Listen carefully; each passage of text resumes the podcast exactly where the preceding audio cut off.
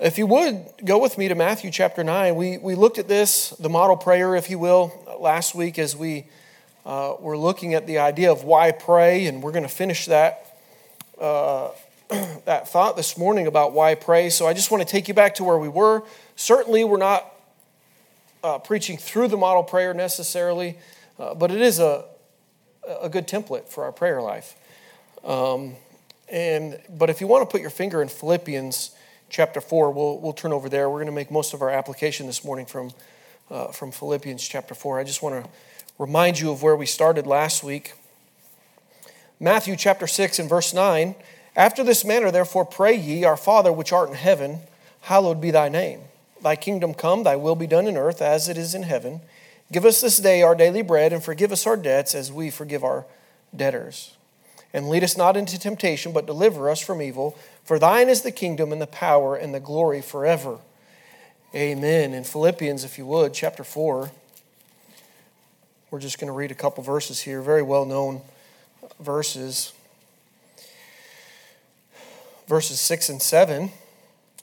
Be careful for nothing, but in everything, by prayer and supplication, with thanksgiving, let your requests be made known unto God. And the peace of God, which passeth all understanding, shall keep your hearts and minds through Christ Jesus. Father, we do thank you, Lord, for this day. I thank you for the, the privilege and, and the opportunity we have to gather together uh, today. And Lord, we pray that you'd meet with us. Father, certainly we need you to work in our lives. And I pray that each one of us would be conformed to the image of Christ. And Lord, you know the hearts and you know what areas need to be worked on today. And so we just uh, trust that you'll speak to folks as, you as you desire. And I pray that we would be sensitive and and yielding to what you have for us in our lives. And Father, bless now this hour. Bless each teacher as they teach the Word of God. Pray that you would just work in hearts. We ask these things in Jesus' name, amen. So, as we continue this idea of commanded to pray, or our series commanded to pray, uh, last week we looked at the idea of why pray, and, and we talked about the prayer of adoration. We pray to uh, praise our God. Uh, give him the glory that's due his name. And, and there's a prayer of confession. And there's a prayer of, of thanksgiving. And we ought to be a thankful people. Um, if you feel like you don't have anything to thank God for, uh, you're breathing. Start there. Uh, and, there, and there's so much more from there. Uh, we could not ever exhaust uh, what we could give thanks for. Uh, uh, we just don't recognize it oftentimes. Anyway, let me not get off track here. Uh, but the most common reason for prayer is what? To ask.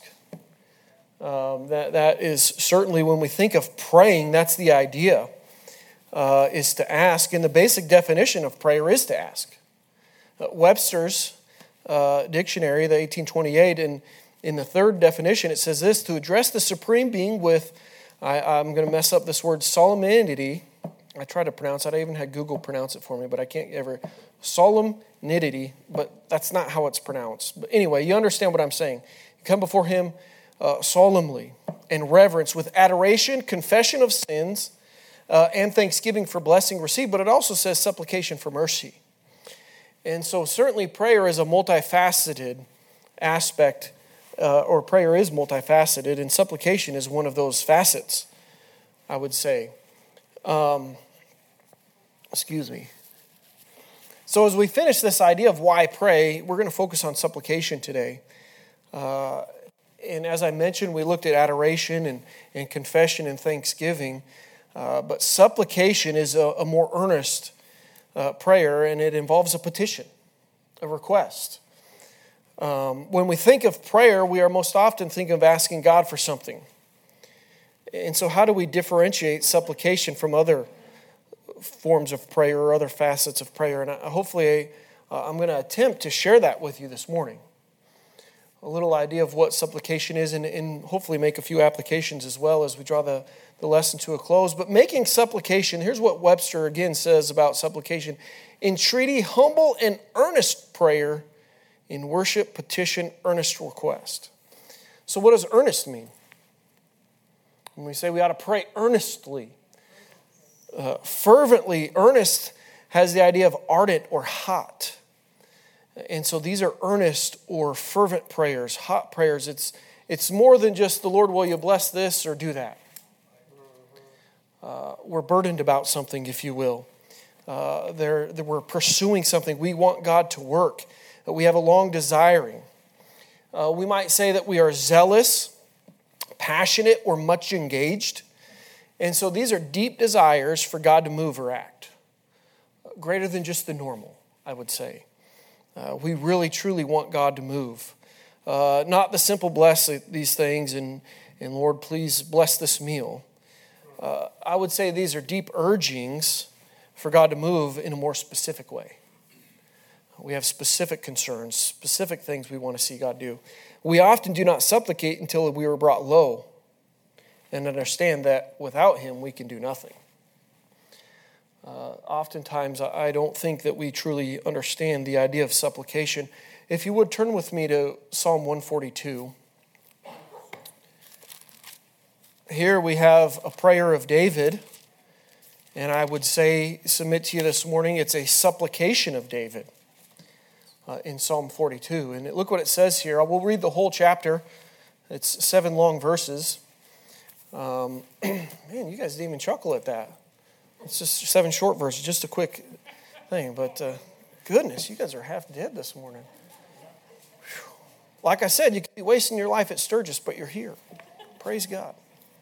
I cried unto the Lord with my voice. With my voice unto the Lord did I make my supplication. I poured out my complaint before him. I showed before him my trouble. When my spirit was overwhelmed within me, then thou knewest my path. In the way wherein I walked, have uh, they privily laid a snare for me. Did I miss something there? Excuse me. Back up to verse 3. When my spirit was overwhelmed with, within me, then thou knewest my path. In the way wherein I walked, have they privily laid a snare for me. I looked on my right hand and beheld, but there was no man that would know me. Refuge failed me. No man cared for my soul. I cried unto thee, O Lord. I said, Thou art my refuge and my portion in the land of the living. Attend unto my cry, for I am brought very low. Deliver me from my persecutors, for they are stronger than I. Bring my soul out of prison, that I may praise thy name. The righteous shall comp- or compass me about, for thou shalt deal bountifully with me. If you're familiar with this psalm, it's David, and I believe it's his prayer in the cave of Adullam. I saw some things, some folks maybe in Engedi, but I really think it's more appropriate for to be in Adullam when he's being pursued by Saul. And listen, he had nobody at this point. He was alone. And so when he says that he let his supplication be known, there was nobody that could help him but God. And so when we talk about this idea of supplication, we need to understand that oftentimes I don't think we fully understand the ability to supplicate until we are brought low. David says that he was brought low. They were pursuing to take his life. Listen, when a king does that, it's not just like a gang. A king has all of the resources that a nation can provide to pursue somebody. He's in a difficult situation. Uh, and so he's, where does he go? To his God. He was brought low. Oftentimes, we need affliction in our lives to help us understand exactly who we are. Um, and I'll try not to get ahead of my notes here, but too often we rest in the arm of flesh. Many of us don't really understand John 15, 5. We say that we do, we have this head knowledge of it. And if you're familiar with that, I'll remind you what it says here For without me, ye can do nothing. But oftentimes we go about our life as if that's not the case we go about in our own flesh and in our own perceived power, our own capabilities, and the reality is without God, we, we can't do anything. We are confident in our ability, maybe our health, our financial situation, maybe that support system that we have, our relationships, uh, those people that are around us. What happens when all that is taken away, as in it was for David here? we approach God more earnestly, maybe more ardently, more fervently, knowing that unless He works on our behalf, there is none else to do so. David was in a position where he needed God to do something because there was nobody else around. There was no place of refuge but his God. And we need to be careful because I think we oftentimes rest in the flesh. We get up and we go to work. Listen, we get up and we minister. We serve in church oftentimes in the flesh because we think we have some ability of our own. And, and th- praise God, He gives us talents and things, but we certainly cannot do it without Him. So sometimes, maybe perhaps God brings those afflictions in our life just to remind us that we do need Him. To remind us that we can't do it without Him. You can do nothing without Him. We must understand it in reality, whether we have all of our support system, maybe we're financially uh, established and well off, life is good, you need Christ, you need God just as much in those moments as when you have nothing. Just because life is going well for you, materially or outwardly or physically, your health is good, does not mean that you don't need God. Arguably, you need Him more than ever. And you should look to Him. Uh, the third stanza of the song Stand Up for Jesus I'm going to read to you Stand up, stand up for Jesus. Stand in his strength alone. The arm of flesh will fail you. Ye dare not trust your own. Put on the gospel armor, watching unto prayer. Where duty calls or danger, be never wanting there. Listen, we need to understand that our flesh will fail us, our friends will fail us, but God will never fail. And we need to get serious about this matter of prayer and asking God to strengthen us. And when we have our needs, listen, we need God. But nonetheless, we often must be brought low, brought to the point where we can no longer trust in self for the physical things we often lean on for us to pray earnestly or in supplication. Did you know God knows you better than you? And sometimes we get angry at God God, why are you doing this or why are you doing that? That wasn't necessary. Listen, He's just working in your life to draw closer to you. He's not doing anything because He's a big, mean ogre. And I'm not saying that irreverently.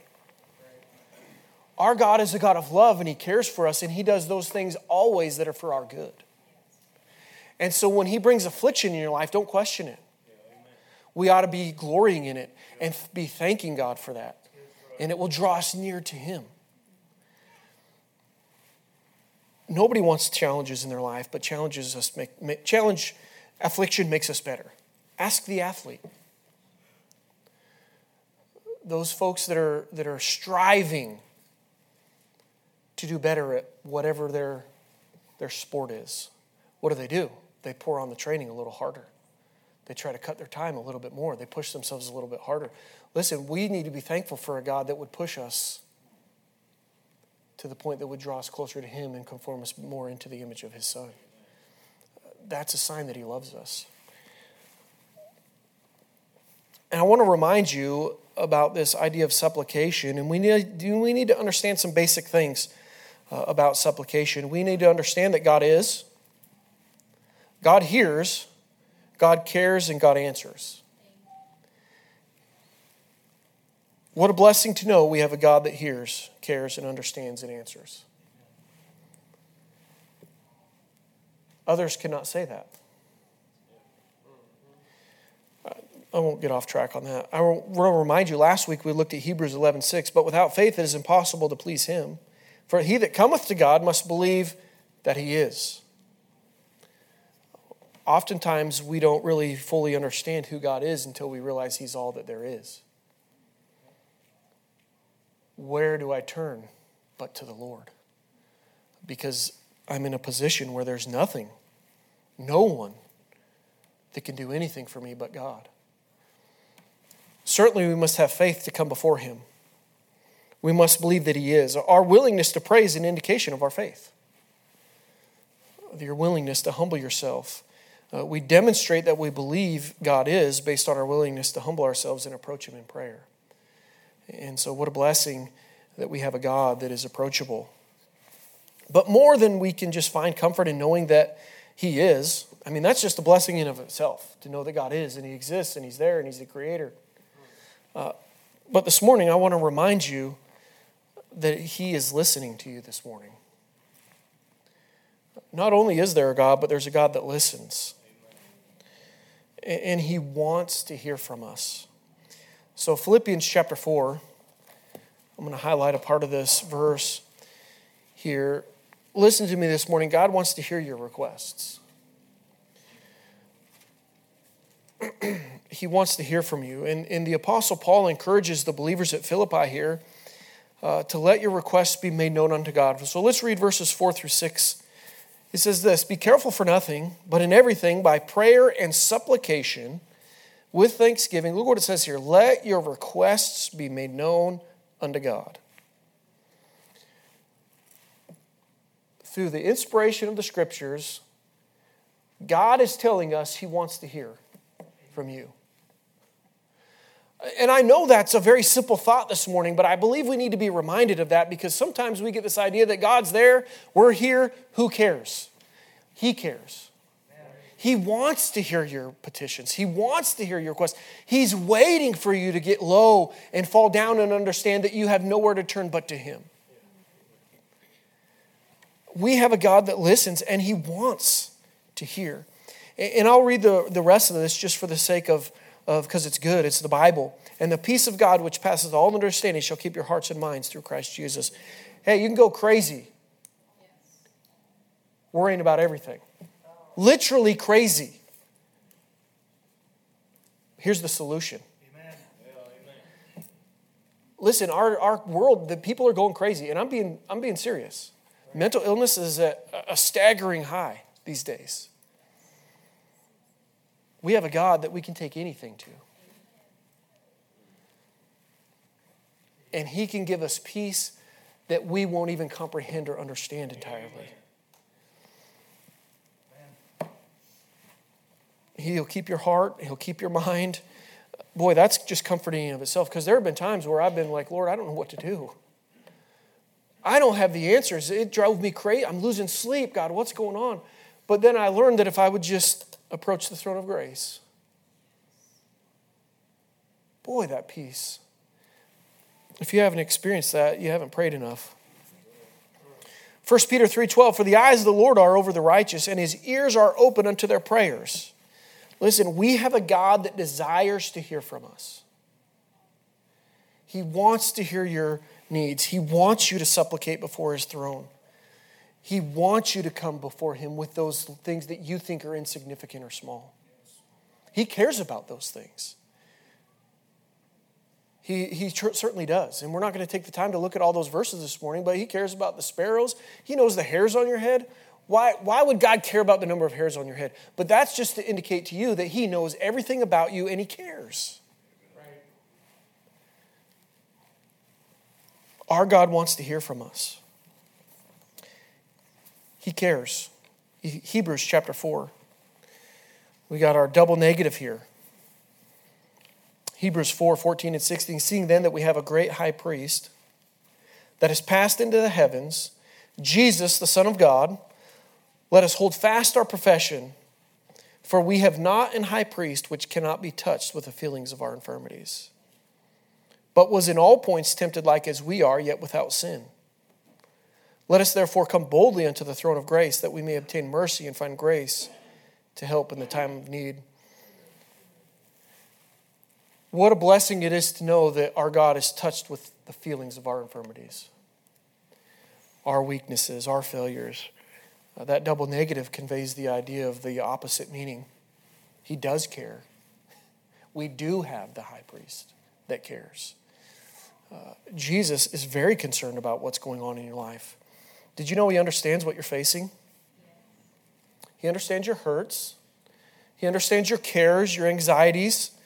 And the Word of God tells us He is touched, it affects Him. And He's listening and He's waiting for you to call out to Him and say, Lord, I, what do I do here? This hurts. And He's waiting just to, through the Holy Spirit, just to put His arm on your shoulder as you kneel to pray and say, I'm here. I understand. Now, listen, I'm not telling you He's going to take all those away. But He can give you peace through that. His grace will be sufficient, it will help in your time of need. I can't explain all of it. I don't know how God's going to meet your needs and answer your prayers. But listen, if you're not going before Him, supplicating and asking God to work on your behalf, you're missing out. Listen, this life's miserable. And that, I'm telling you, is not the life Christ ever intended for His people to have.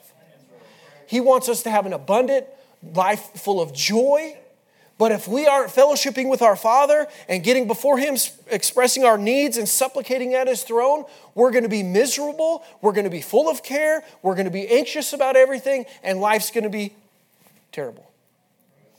But there is a solution to all of that if we would just humble ourselves. Listen, God, I'm low. You don't have to be chased down by King Saul and hiding in a cave to understand that you are nothing. Listen, we just need to wrap our minds around that right now that we're nothing. And but for the grace of God, the clothes on our back we wouldn't even have. But we're such a blessed people. We think that we're rich and increased in goods and we have need of nothing. But the reality is, we need God more than ever before today. I think we can make a good argument that in these latter days. That the more that we think we're better off, the worse we are. And the more that we need to get alone with our God and say, we need to get to that point where we adore Him and we praise Him in prayer and we confess those things that aren't right with our life. We give Him thanks for those things, but then we can come to this point where we can supplicate before His throne and say, God, now that all those things are dealt with, I've confessed those things, there's nothing between you and me. Lord, I have some needs. I need you to work here. And then it's we call on him in faith because He is. And we have to come to Him in faith. Now, that's not because we come with Him and we supplicate for the, the desires of our flesh. That's not what I'm talking about this morning. You have not because you ask amiss, right? We understand that. We've looked at that a few times over the last couple of weeks. We just need to come and say, God, I want your will to be done. I don't know how you're going to meet this need, but it's there. And He might reveal to you, well, guess what? A new truck is not a need a new house is not a need. That request that you're saying you think is a need is not a need. Listen, it's about being conformed to Him and, and, and developing a relationship with Him and getting to know Him better. But sometimes we get distracted. I watched, oh my goodness, I don't even know how this got on our TV the other day. I, I came into the room and this prosperity gospel wackadoodle, I don't even know who the guy's name is. But he was talking about all this gobbledygook about, oh, there's these, I know there's three people, and it was like, I don't know who they are, I don't know what it is, but I know in three days, God, that guy's a kook. That's not what I'm talking about this morning. I'm talking about, no kidding, getting to know our God. The God that can meet needs beyond our imagination, Amen. beyond anything that we can think, and He's able, but He doesn't always do it in the way that we want Him to because we're not in line with Him we need to be humble. We need to pray in humility. Humble yourselves, therefore, before the mighty hand of God that he may exalt you in due time. Look what it says casting all your care upon him, for he careth for you. Listen, it's not about just getting what you want, it's about humbling yourself and saying, God, whatever the answer that you have, I'll be content with that. I want a new house. Here's a shack having food and raiment, let us therewith be content. Listen, I'm being dead serious. We're, we're not talking about trying to get rich because we think we're approaching God and, and He's just going to do all these miracle things and we're going to look good. And did you know people died for the faith? God allowed people to be martyred, slaughtered and we have the audacity to think that just because we are going to be faithful to church and, and have this outward perception of walking with God, that everything's going to be sunshine and butterflies and we're going to be wealthy and happy and get all the things that we want. That's not God's will for everybody. Now, certainly that may be God's will for you. By the looks of it, most of us probably aren't on the wealthier category of the income brackets. But we're no less rich. Listen, you need to humble yourself before an almighty God. He can do the exalting in His time.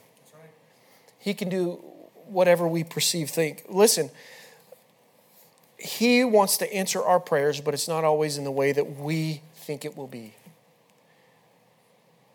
And we ought to glory in the fact that we can be conformed more to be like Christ through our prayer.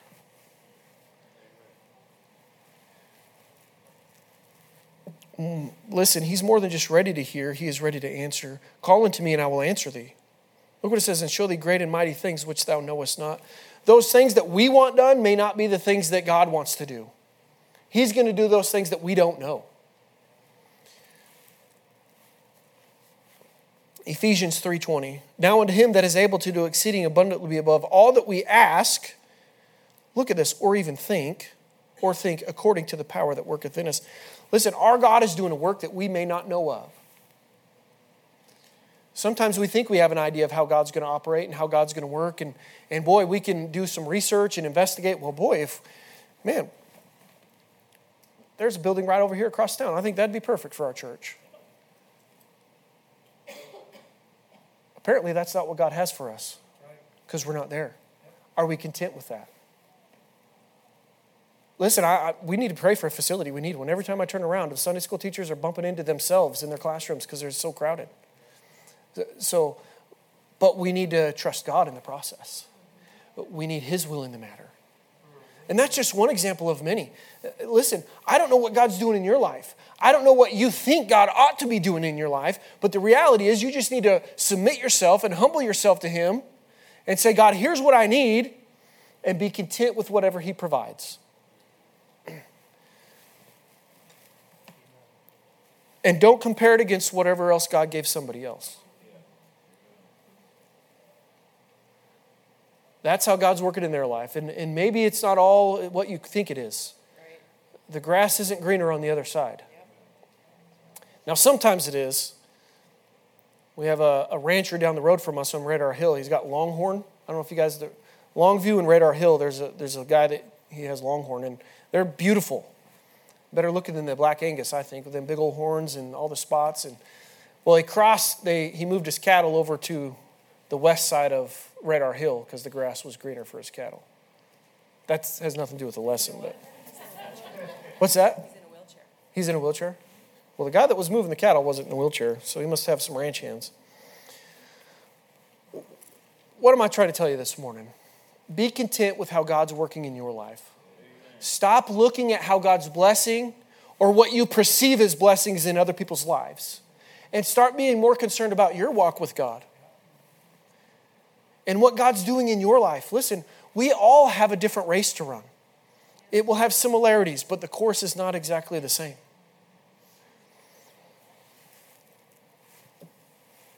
God wants your fellowship just as much as He wants Pastor Brooks' fellowship. Right. Yep. There's not a greater Christian in here today. Just because of a position doesn't make somebody's Christian walk any better than anyone else. God loves you the same. God wants to walk with you, and He, he wants you to experience Him in the way that He wants for your relationship, and it will be different than anybody else's. We need to get a hold of the matter that God loves each one of us individually. He wants to work in our hearts as individuals.